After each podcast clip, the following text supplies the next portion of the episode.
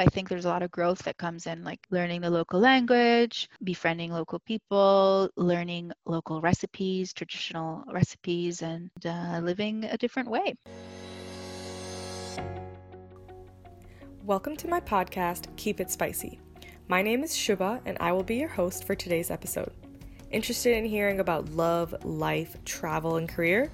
I will be exploring all those topics and more. If you want to tag along for something fun, entertaining, exciting, and of course, spicy, hit that follow button so you can stay up to date with more episodes. Now, let's get into it.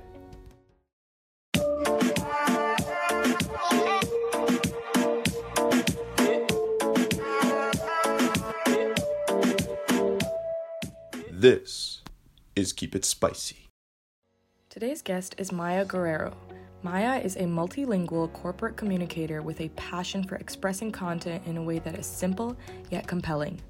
Maya began to follow her passion for communications when she moved to France back in twenty twelve. She spent two years in Paris as a communications assistant and manager, which allowed her to build on her leadership skills, languages, and follow her career ambitions in the field that she loves. An avid traveler, foodie, and lover of language, Maya Guerrero is a proud Dominican Canadian who has lived in five countries, speaks three and a half languages, has eaten sixteen thousand different varieties of cheese, and whose spirit animal is Anita Ekberg's kitten in La Dolce Vita. Okay, so thank you, Maya, for joining me today. I'm so excited to be chatting with you. Thanks for coming on Keep It Spicy today. Thanks for having me, Shubha. I'm so happy to be here. So I'm going to start by asking you to tell me and our listeners like a little bit about yourself, like what's your story, what have you been up to lately, you know, personally or professionally, whichever one you want to share. Basically, what's the spice to your life? Oh my gosh, great question. The spice to my life. So recently, um, I got to say, like my life is, you know, like everybody else's during the pandemic at home. And, you know, literal spices. So I've been playing a lot with different recipes. I was into kombucha brewing for a while, um, trying different workouts. And generally I am doing that kind of thing, but because of all the time I have in my hands, I have, yeah, a lot more. And uh, I just came back also from Spain. So that was a pretty big um, transition, you know, coming from life in Madrid, um, the hustle and bustle of that, to my Toronto apartments and quietness. So, yeah, I love it. To that, I love it. And I, can you tell me something about yourself, or you know, tell our listeners something about yourself that people might actually be surprised to learn, like something that we may not necessarily be able to like search up about you on LinkedIn or something? So randomly, I lived in Madagascar for three months of my life. And I think that's that's a pretty random one because I, I don't know, I talk to people and I, especially people that have traveled a lot, and nobody seems to go there. Like it's not necessarily, you know, a destination that people go to. So it's very rare. And on occasion, I do meet someone that's either from Madagascar um, and has had that experience. Um, so yeah, that's always, it's always nice to find because I, I think that's something rare and different. Okay, no, I love that. I actually do love your story about Madagascar because that's like how we, I don't know if you remember, but like when we met, you had told me, because I mentioned that I grew up in Nigeria and you were like, oh, I lived in Madagascar in, oh, right. in Antananarivo, or like, I, I'm pretty yeah. sure I butchered the the capital. But yeah. No, you actually, great pronunciation. Most people. Oh, thank you. Yeah. Interesting. So I also wanted to talk to you about your career in corporate communications. And of course, like you mentioned, like I do want to know a little bit more about your travel adventures. And you've lived in countries like France, Canada, obviously you mentioned Madagascar, Spain, um, you've been to Italy.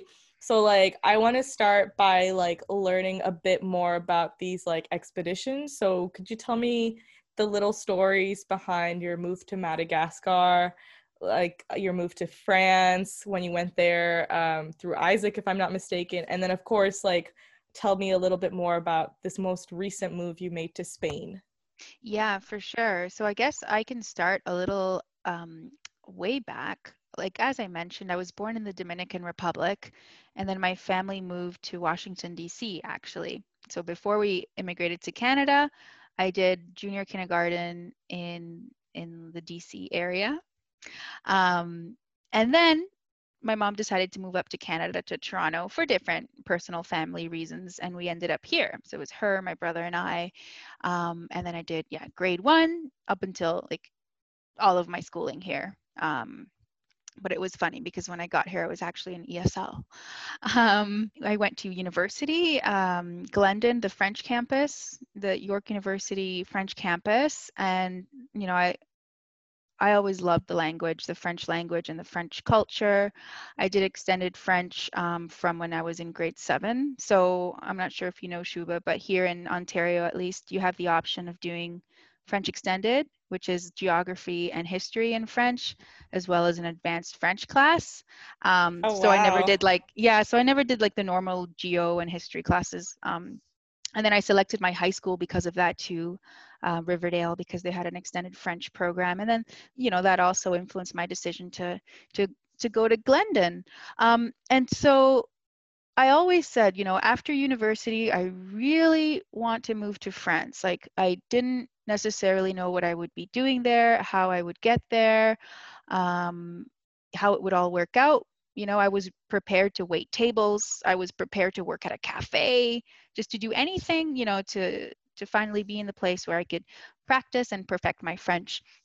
Um, so, yeah, uh, that decision and, you know, thinking about that all throughout my undergrad led me to finding out about AIESEC. The world was so divided and separated. So they started a long, long time ago. Um, and, yeah, they're still... They're still up and running. It's affiliated with many um, different universities.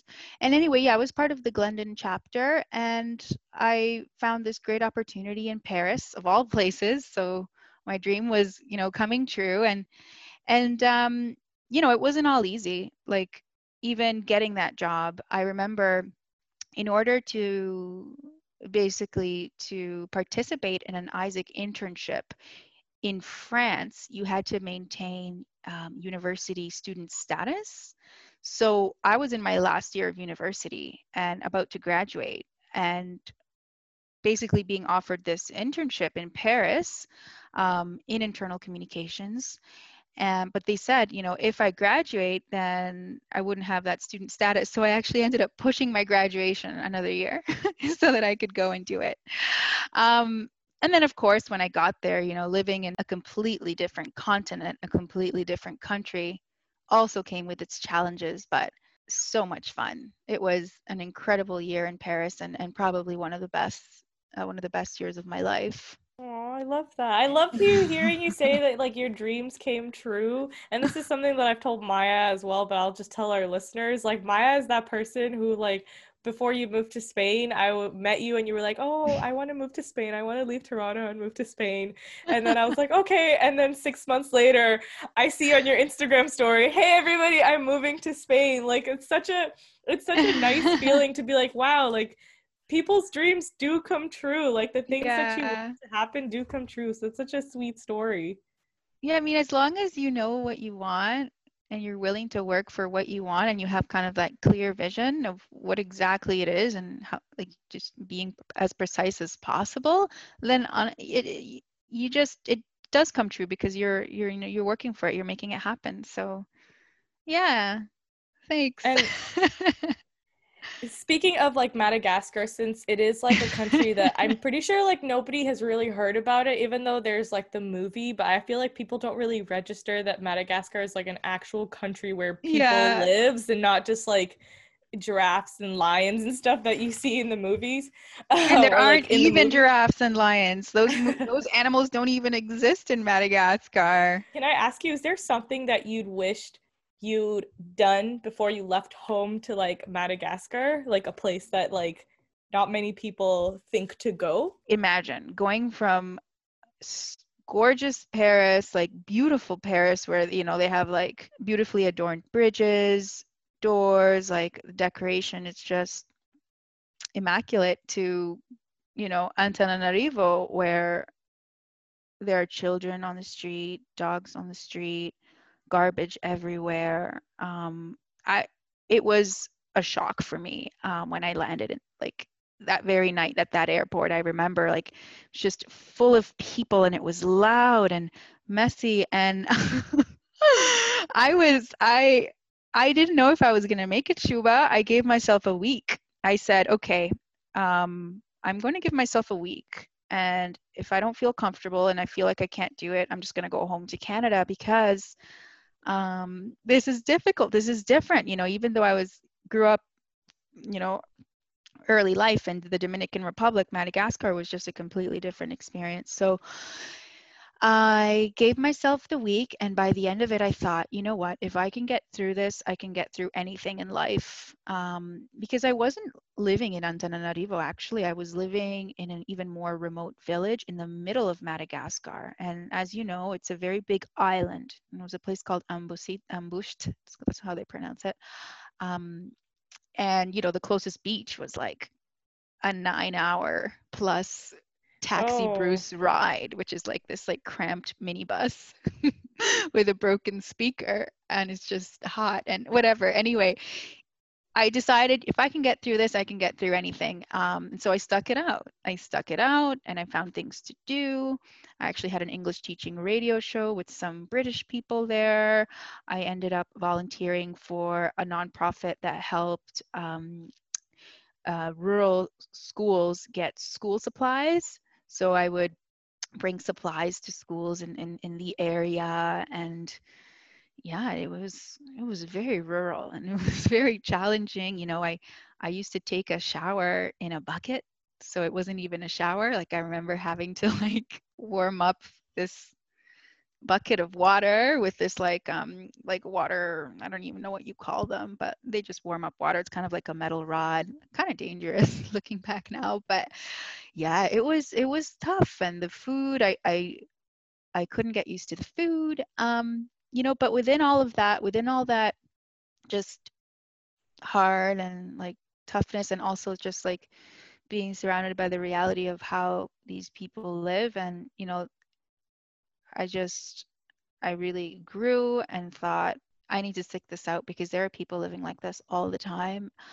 And this is their life. So I, I just thought, okay, I'm just going to try and do the best I can to to help these people out, you know, with the time that I have here. And be, I befriended many locals, and yeah, it was, it was an experience.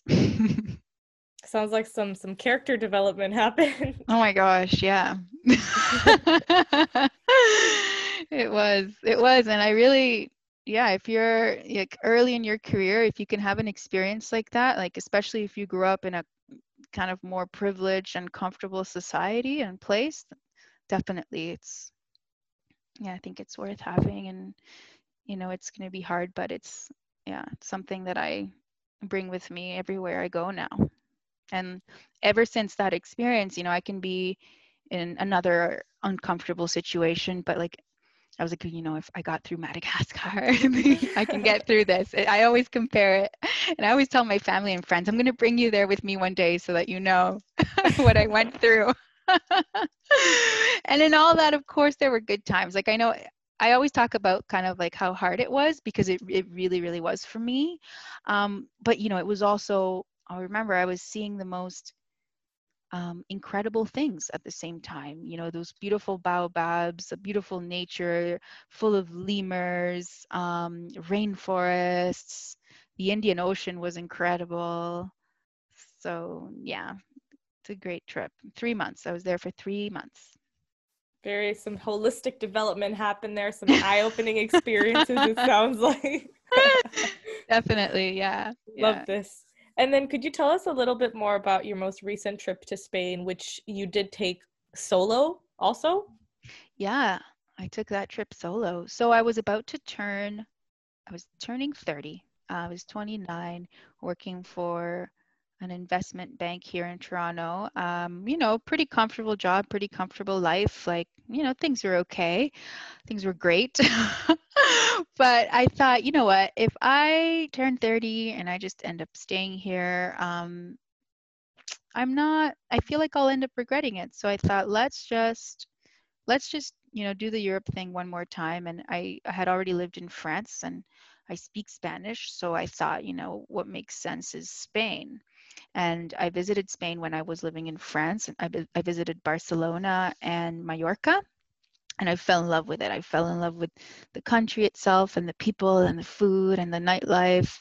So I decided to move to Madrid, um, even though I had never been to Madrid, but I thought I would have more luck um, in my job search because it's, um, you know, the business capital of, of the, con- the capital of the country, right? So um, yeah, I moved to Madrid and it was incredible. It was another great year of my life. I met amazing people, had some incredible um, experiences, had the best food, traveled a lot.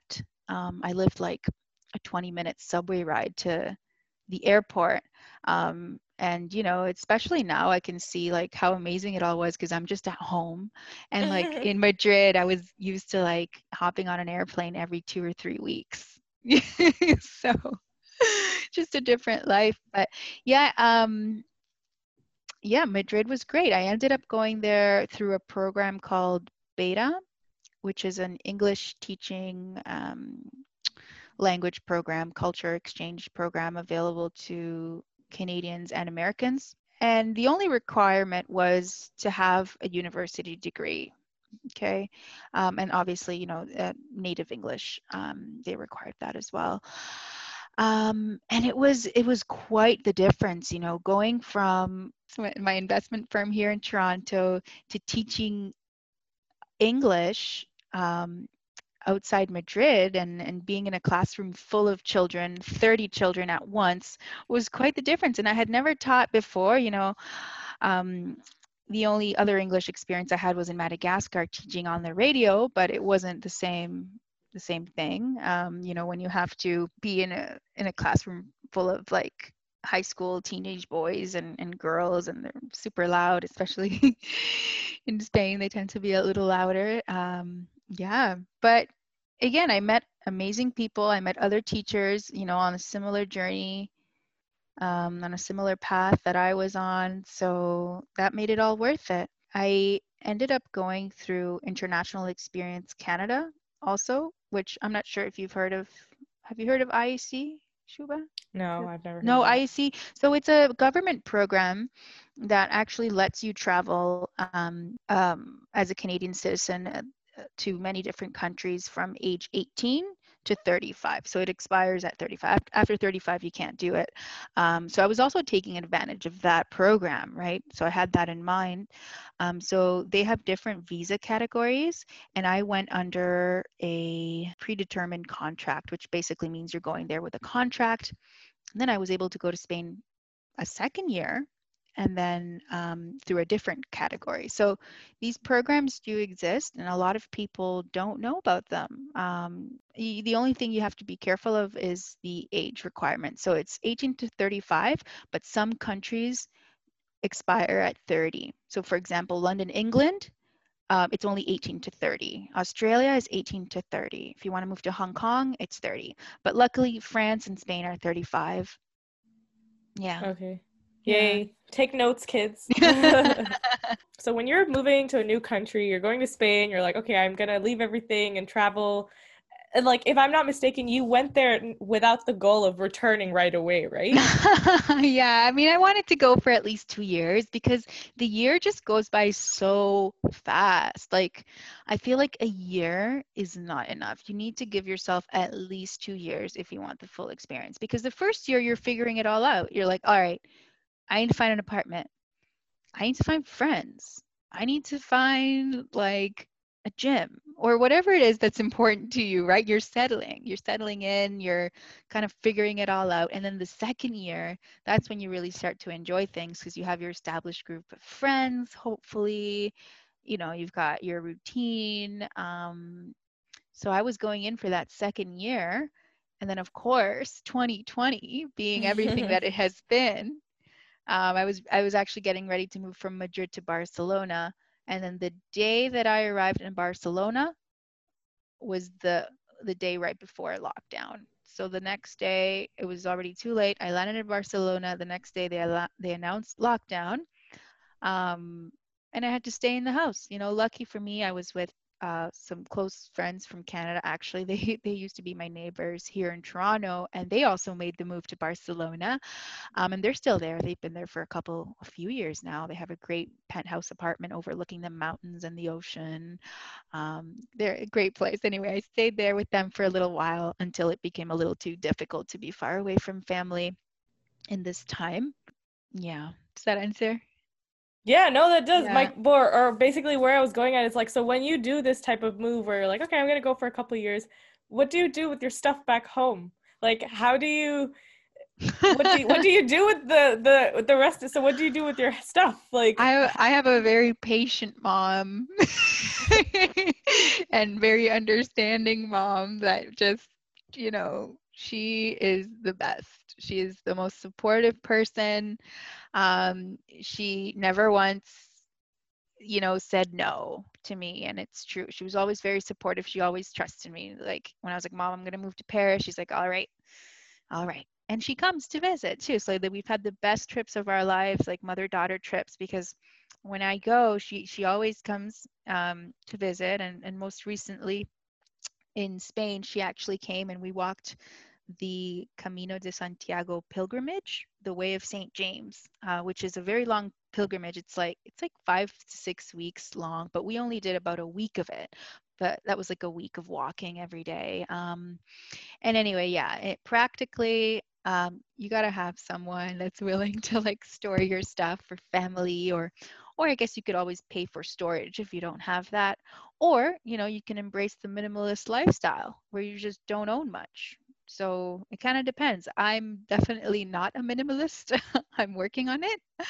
I would love to be a minimalist, um, but I just, I love fashion. So one of my weaknesses is I, I shop, shop, shop. And I always shop, like shopped so much in Paris. I shopped so much in Spain, especially because, they, you know, Spain is like the home of Zara and um, Massimo Dutti and all these places. So yeah, I, came back with a lot of stuff. I, I definitely paid more than five hundred dollars in excess baggage fees when I came home.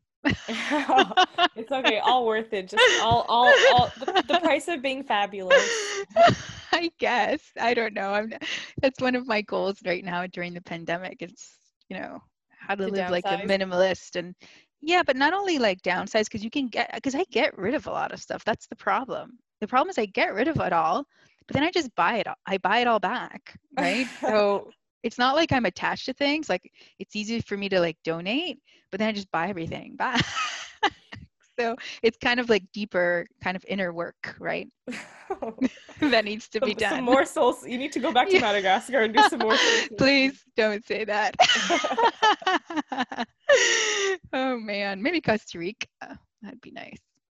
So speaking of like buying and all of that, if I were in your place and I wanted to like move countries or make a shift, like an indefinite shift, so to speak, how would you recommend I go about budgeting for something like that?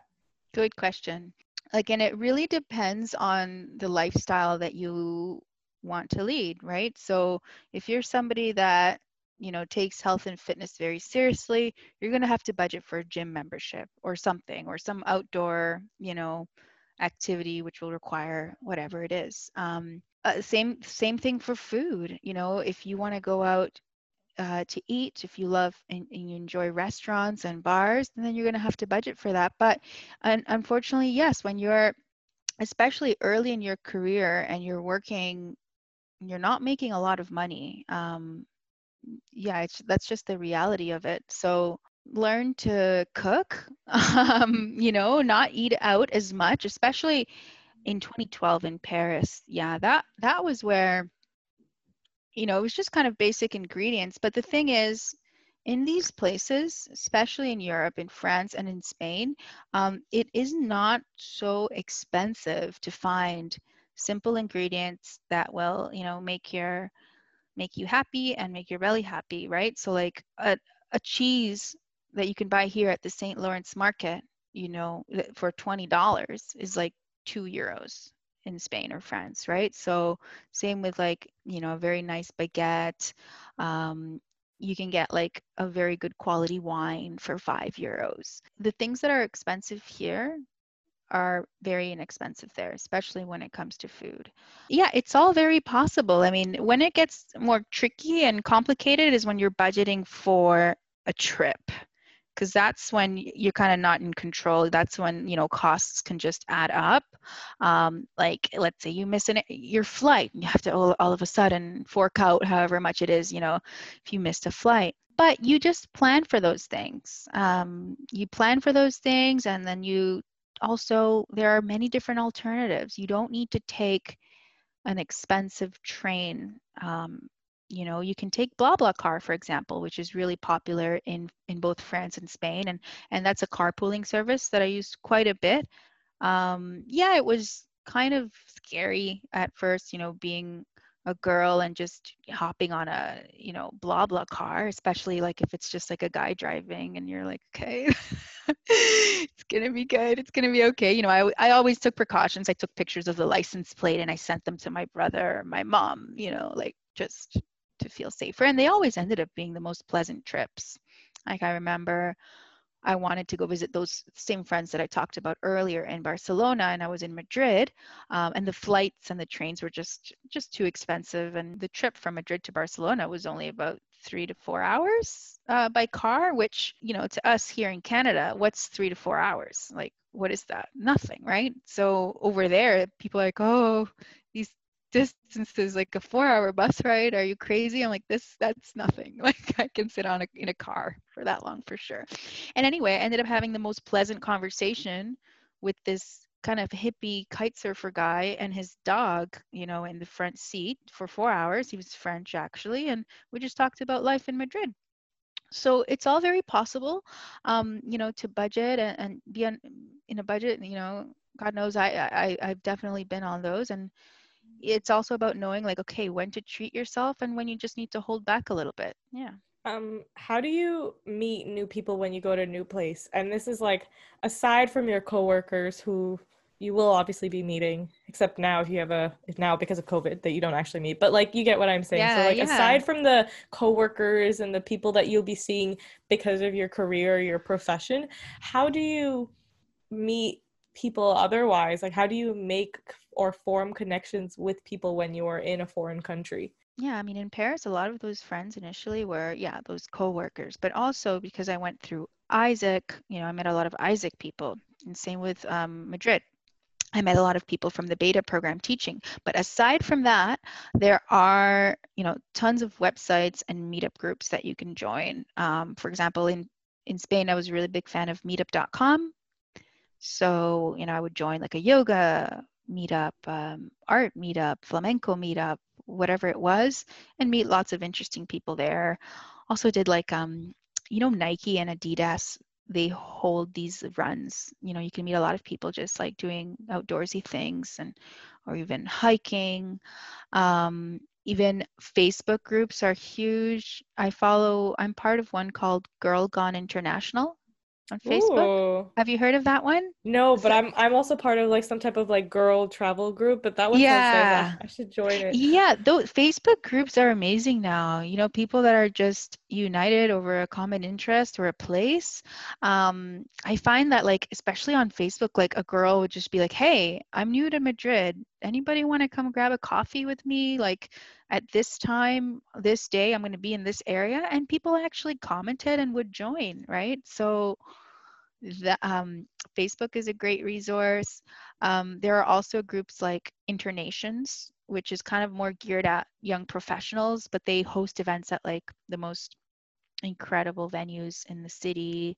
They have one in Toronto. They have one. It's everywhere. Internations. Have you heard of that one? No, I haven't. Yeah. Internations is another good one. Um, sometimes language exchange. I laugh because sometimes language exchange, especially kind of like the men have different intentions there, and it's not just about oh, exchanging, but you got to be careful with those um, language exchanges. But yeah, all in all, I'd say, especially if you're a young expat or not even young, any age, if you're an expat, there's going to be a community for you.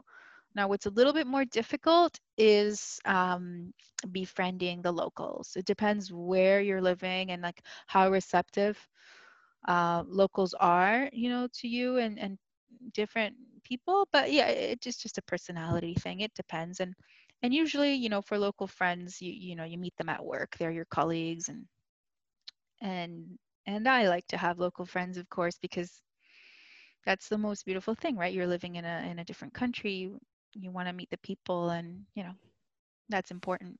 Not just, you know, show up and expect all your friends to speak English and be expats like you. I think there's a lot of growth that comes in, like learning the local language, befriending local people, learning local recipes, traditional recipes, and uh, living a different way. You also went to like Seneca and, you know, where you have a degree in like corporate communications and P R.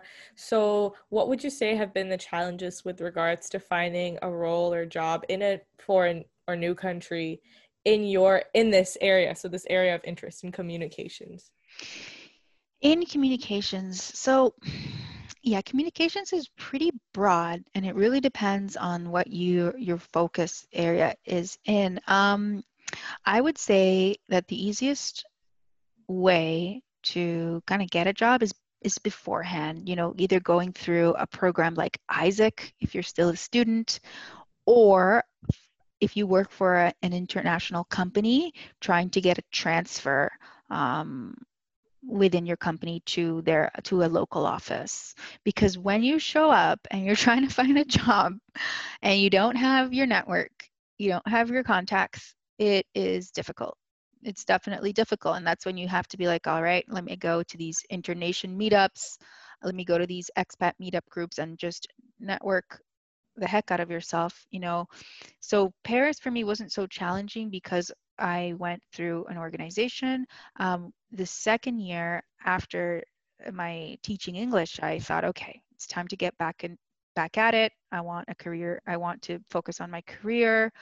Um, I want to get a comms job, and and it, and it was pretty challenging. It was all, especially in Spain, um, most places were word of mouth. Um, so you would get an interview if you knew somebody that worked at this place, they would kind of hook you up with it. And that was the norm. It was very, very difficult to get a job interview just from a job posting on a website. Um, so yeah, in Spain, it was a lot of that kind of networking. And that's how I ended up getting my job at Vice Media. Virtue, the creative agency of Vice Media, was through a friend. But then once I got it, you know, it was amazing. It was great to work in an office full of Spanish people and and work in Spanish and and uh, yeah, an incredible experience, but definitely uh, challenge, challenging in the area of communications. I think that there are a lot of people pursuing a career in communications right now too. So there's a lot of competition and even local competition. One say one thing I will say though is that being a native English speaker is an asset. So sometimes you are up against a smaller talent pool because you're a native English speaker. So that's that's always a plus. And if you're a native English speaker that can speak the local language, even better. So you were you were quite the asset. You spoke Spanish and spoke English.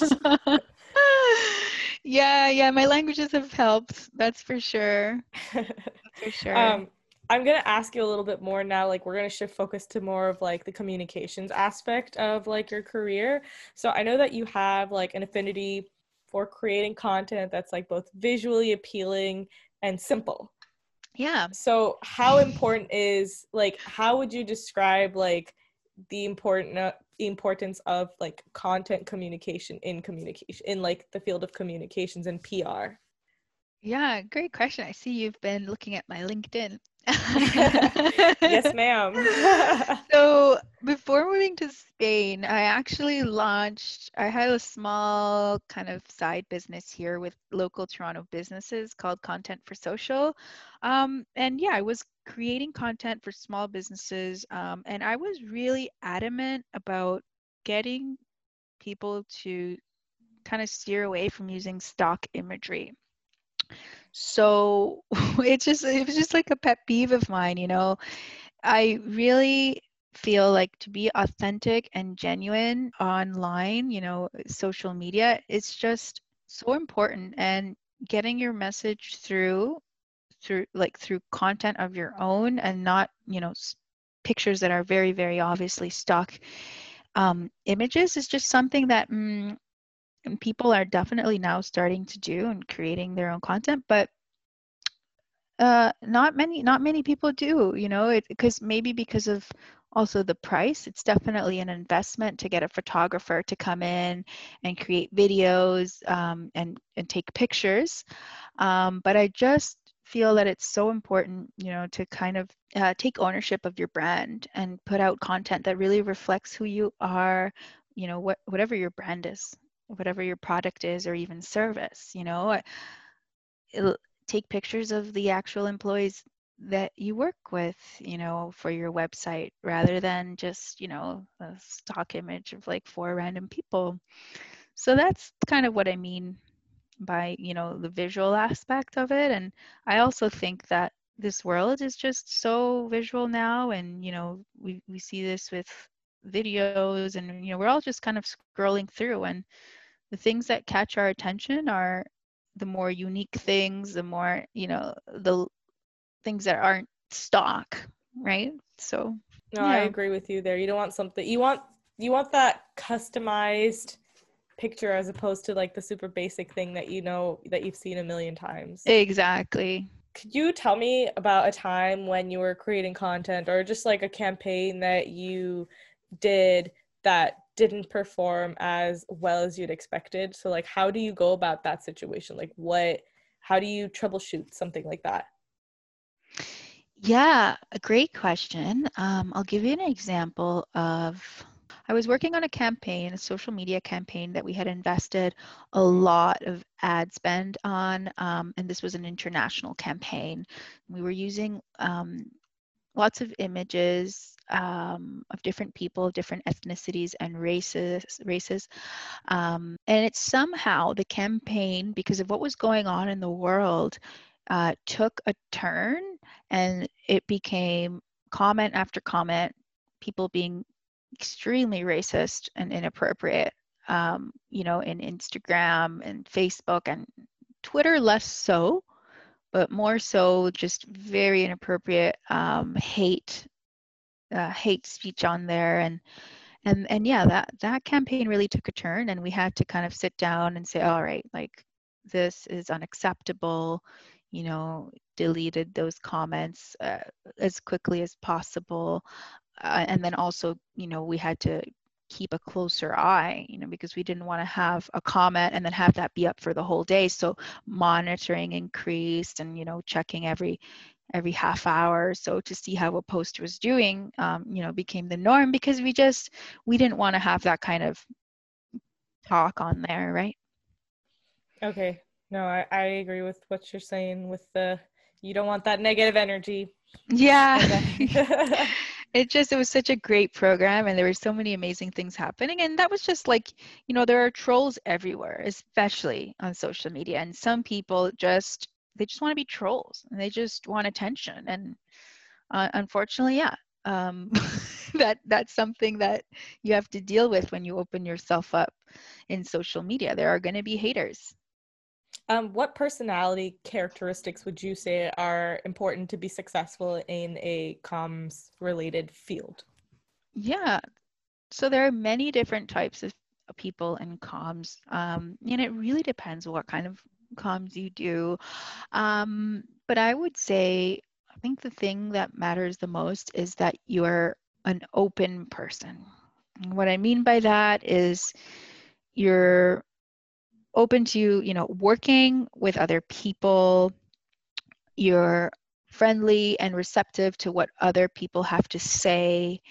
Um, and that also, I think another thing that's really important is to be detail oriented. You know, that one's really practical, but it's true that in comms, you know, that's something that's very, very valued. So if you're somebody that, you know, pays close attention to detail, you know, crossing your T's and dotting your I's is very important, because the last thing you want to see in a corporate communication, or even on social media, you know, you see it a lot, are like spelling mistakes and things like that. So that's really important to succeed in the field for sure. And if you're not detail oriented, then you become that person, right? You triple check, double check, triple check. And, and that's something you can always work on. Okay. And this is my final question before we head into our lightning round. Do you have any mottos or like life philosophies that have helped you make tough decisions. And this can be whichever one you want it to, like in regards to like your career in communications or like your, your travel expedition. So like, oh man, mottos. Trusting your gut is a really important one for me. I take, I take that gut feeling very, very seriously. And I feel like it's always guided me um, in my decisions, you know, and and I also think that that gut feeling is also kind of somewhat spiritual for me. So I kind of see it as like it's God kind of showing me and helping me make the make a decision, because I've definitely made some, you know, decisions that were really, really difficult to make. But I think trusting yourself and going for it has definitely guided me. Um, and also fake it till you make it, I think, is another one. Like if you're not an expert in something, and if you, you know, you don't feel comfortable and you're nervous and you're scared about something, just do it anyway. And you learn along the way. And if you have that kind of personality, I think you, you will make it, you know. And let's say you don't and it's a total failure, then you tried. You tried and you did it anyway. And and uh, you learn from it. So yeah, I guess those are kind of like things that have guided me. Solid advice. And now we're going to shift gears onto the questions. We're going to play a little a little game. Are you ready for the lightning round? I'm very ready. I'm excited.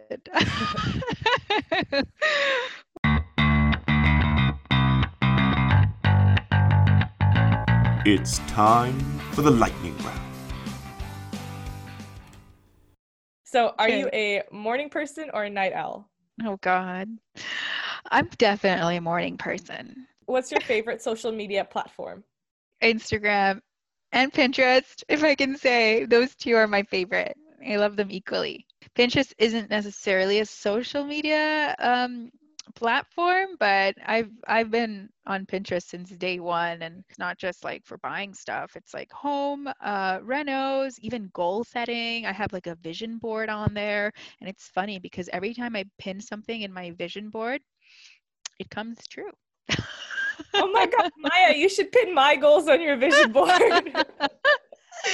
It's true, one way or another, and it's, sometimes it's uncanny. Like even I pinned this like beautiful bohemian kind of like decor with like these Moroccan poufs and a carpet, and I I go back to my Pinterest board like months later, and I'm in my sitting in my living room, and I have the exact same poufs and like the decor, the same thing going on. I'm like, oh my gosh. Oh my like, gosh. The power, the power of Pinterest and knowing what you want. Wow. Okay. I need to do the same thing. And I need to pin my goals onto your vision board so that they contribute. I'll make you a contributor. Thank you. I'd appreciate it. For profit or nonprofit? Hmm, I wish I could work in nonprofit, but I'm at a point in my life where I, I, I need to work for profit.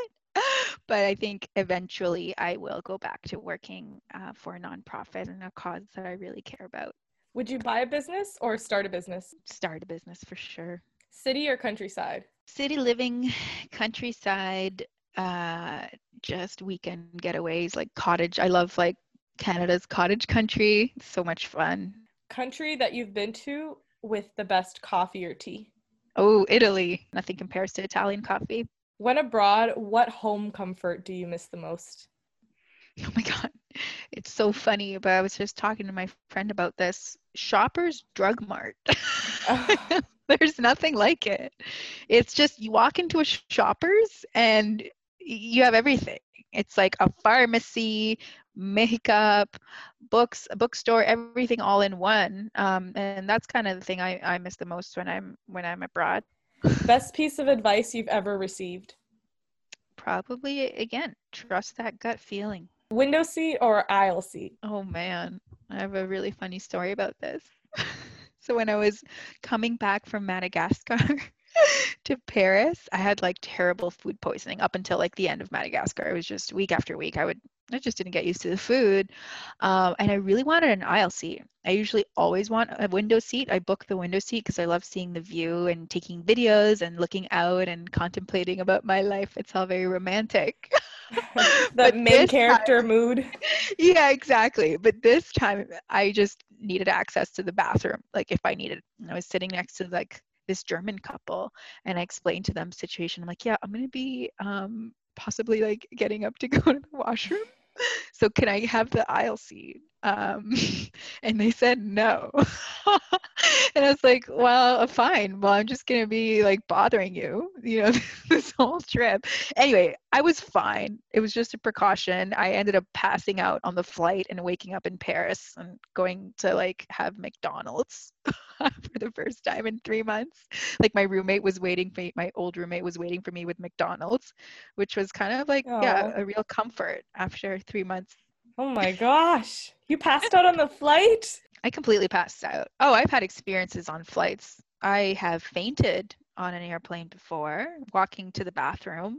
Like, oh my gosh. Yeah, this was recent too. This was uh, from Geneva to Madrid. I was just like feeling super dizzy, and I was like, okay, I need to go to the washroom and just like, just put some water on my face. And I didn't make it. So next thing I know, I'm like, like just passed out, uh, you know, the floor there in the aisle, and people are like, oh, everybody's gasping, and it's like oh a movie. Gosh. It was like, ah, oh, is she okay? And I was like, oh my God, this is so embarrassing. I like got up, and yeah, um, the flight attendants were like, oh my gosh, come with us, sit here. And they like sat me, they sat me at the front and gave me like orange juice. It was so embarrassing, but I was fine. And I know it was my fault. I actually didn't sleep the night before. I went straight from, I was with some friends in outside in Lausanne in Switzerland. And then I had to take a train from Lausanne to Geneva, and then um, airplane from Geneva to, to Madrid. And my flight was at seven in the morning, and I was just out partying with my friends. And then I took the train and I didn't sleep. So it was just my fault. I was like dehydrated and was not priorities. Um country with the best street food that you've ever had? Say probably Spain, probably the north of Spain, like um okay. San Sebastian area. Yeah, so good. Okay. Such great food, pinchos. Yeah. Written communication or verbal communication? At work or in my personal life? Whatever you want to, whatever context you want to add to that. Oh God. Um I guess verbal. Yeah, there's nothing like a good conversation. Emojis or GIFs? Good one. Well, like before I would have said emojis, but with all these amazing and funny GIFs, definitely GIFs now. Like my GIF keyboard. Yeah, GIFs are hilarious these days. I have groups where like all we do is just send each other GIFs all day. It's so funny. And my final question, if you could describe yourself as a flavor, what would it be? My favorite ice cream flavor is pistachio. So maybe pistachio. We'll we'll go with that then. Yeah. Let's go with pistachio. pistachio. Yeah. Okay. All right. And now, so that brings us to the end of this episode. And to send you all off with a quote, I would love for Maya, our special guest, to do the honors of reading it out.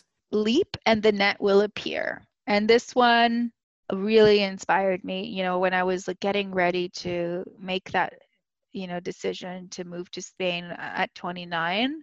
I was hesitant, of course, you know, I'm in my late twenties and I'm like, oh man, like, is this the right decision for my career? I was very, very unsure. And then I read this quote, quote, leap and the net will appear. And fortunately, the net did appear, and that was in the form of people. You know, if it, if it wasn't for some of the amazing people that I met in Spain, I would have been back after a month or two. So yeah, the net did appear, and, and it always kind of does. You know, it always works out. You just have to believe in yourself. If our listeners are interested in learning like even more about you, is there a way that they could follow you or reach out to you? Yeah, for sure. I'm pretty big on Instagram. So it's at Maya, M A Y A dot Delmar, D E L M A R, at Maya dot Delmar. And you can follow Maya for all her worldly expeditions. Yeah, yeah, definitely give me a follow. I do have a private account right now, but I'm thinking of making it public. Either way, um, send me a, a friend request, and I'll I'll um I'll add you. Lovely. Thank you again, Maya, for joining me. This was a lot of fun, and I hope to hear, or since I'm I am following you, I hope to see more adventures and live vicariously through you in the um, as I have been doing. Oh, thank you so much, Shubha. Um, I'm so happy to that you you know chose me to be a part of this. I'm, I'm yeah, I'm happy to share, and yeah. That brings us to the end of this episode. I hope you folks enjoyed that. Join me next Sunday for another episode on Keep It Spicy. If you want to stay in the loop, follow me on Instagram at underscore Keep It Spicy and on Twitter at Keep It Spicy Pod for more related content and some pick-me-ups in the middle of your week. Like, comment, and share the content and podcast with friends and family. On that note, remember folks, keep it spicy. Yours truly, X X.